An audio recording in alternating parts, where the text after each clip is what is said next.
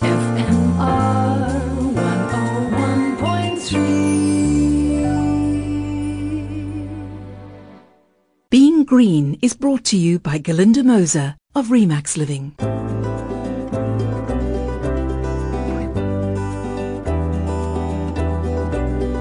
Hello and welcome to Being Green. I'm Glynis Crook. Flooding in Pakistan, China, Italy, Germany, wildfires out of control in Greece, Spain, Canada, repetitive heat waves across southern Europe, to name but a few of the extreme weather or weather related events in the northern hemisphere this summer. Stories like this are increasingly common and things are not about to improve. A group of scientists from the World Weather Attribution Initiative looked at how much climate change affected specific heat waves and found that they're far more likely to occur than if we had not changed the world's climate. Well, I'm joined now by Professor Francois Engelbrecht. He's a climate scientist and director of Wits University's Global Change Institute, also an IPCC lead author. Francois, thanks for joining us on the program. The bottom line I get from this is that we are looking at more frequent and more intense, that this is going to be the new norm going forward.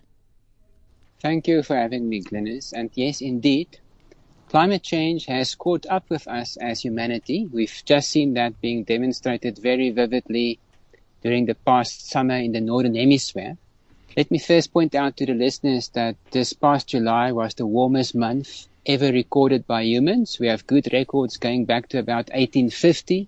And alongside with this warmest month on record, we also saw unprecedented heat waves in terms of duration and in terms of amplitude across most of the northern hemisphere land masses.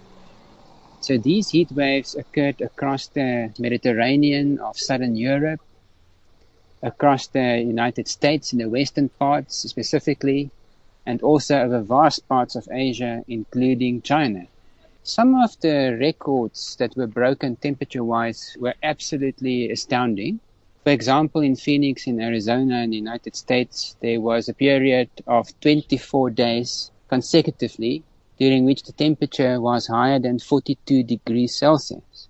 Hmm. In both China and in the United States, weather stations recorded temperatures above 52 degrees Celsius. And temperatures in the mid to high 40s occurred across vast parts of the European Mediterranean.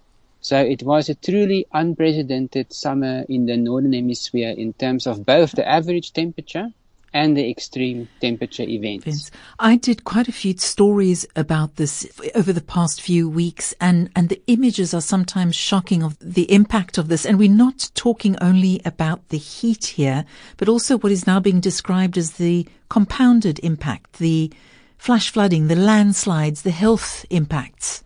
Absolutely. And we can start talking about fire. We've of course also seen devastating fires in the European Mediterranean during this past summer. And the fire risk is so much higher after periods after a long drought. And droughts are also getting longer in the Mediterranean because of climate change. And in combination with these heat waves, it's of course the perfect recipe for runaway wildfire. And we are all aware, I think, of the huge tragedy that played off in Hawaii about a week ago. Mm in that terrible, devastating fire. I mean, the death toll is now about is now above 100 people. Eight, more than 800 people are still missing. So this yeah. this can just demonstrate to all of us how absolutely devastating that event was. The World Weather Attribution Initiative actually put a figure on the Canadian fires. It said that uh, they were likely to be 20% more intense in the future. I'm assuming we're going to be seeing the same pattern with extreme events elsewhere in the world. For us here in the Cape, given that we also have a fire season, this is something we should really be planning for.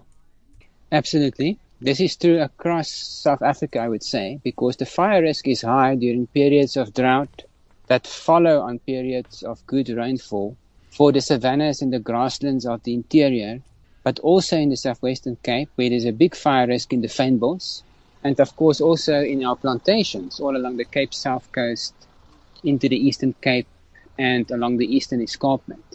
Here in South Africa, we are in fact particularly vulnerable in the sense that we have this natural dry wet cycle. In the summer rainfall region, we refer to this as the El Nino La Nina cycle. So we've just had three wonderful summer seasons with above normal rainfall, really good for crop production. All the big dams are full in the summer rainfall region, and the vegetation is in a lush state. Now, of course, listeners may have heard we are moving into the dry phase. So this next summer is likely to be an El Nino summer, likely dry and warm in South Africa. And that means at the end of a period of drought and into the winter of 2024, this lush vegetation may well be dried out and we'll have a lot of fuel for fire. Mm. Even as we now in the eastern interior regions approach September and October before the rains come, this is usually the time of the year with the biggest fire danger because it's so dry after winter and we start to get the first heat waves of summer. So fire risk is increasing at the moment across eastern South Africa and in a changing climate that risk is becoming higher. And this is something we really, really need to be planning for these sorts of extreme weather events. Thanks to Professor Francois Engelbrecht, a climate scientist at Wits University's Global Change Institute. And that's it for this week from me, Glynis Crook. Take care and goodbye. Being Green was brought to you by Galinda Moser of Remax Living. The environment does not exist as a separate entity to us. It's affected by just about every move and decision we take. But by making informed choices, we can better control the impact that we have on our planet. That's the ethos of Galinda Moser. Tune in to Being Green on Fridays at 9.30 with me, Glynis Crook, as I speak to local and international experts and ordinary people just trying to make a difference. Being Green on Fine Music Radio, brought to you by Galinda Moser of Remax Living.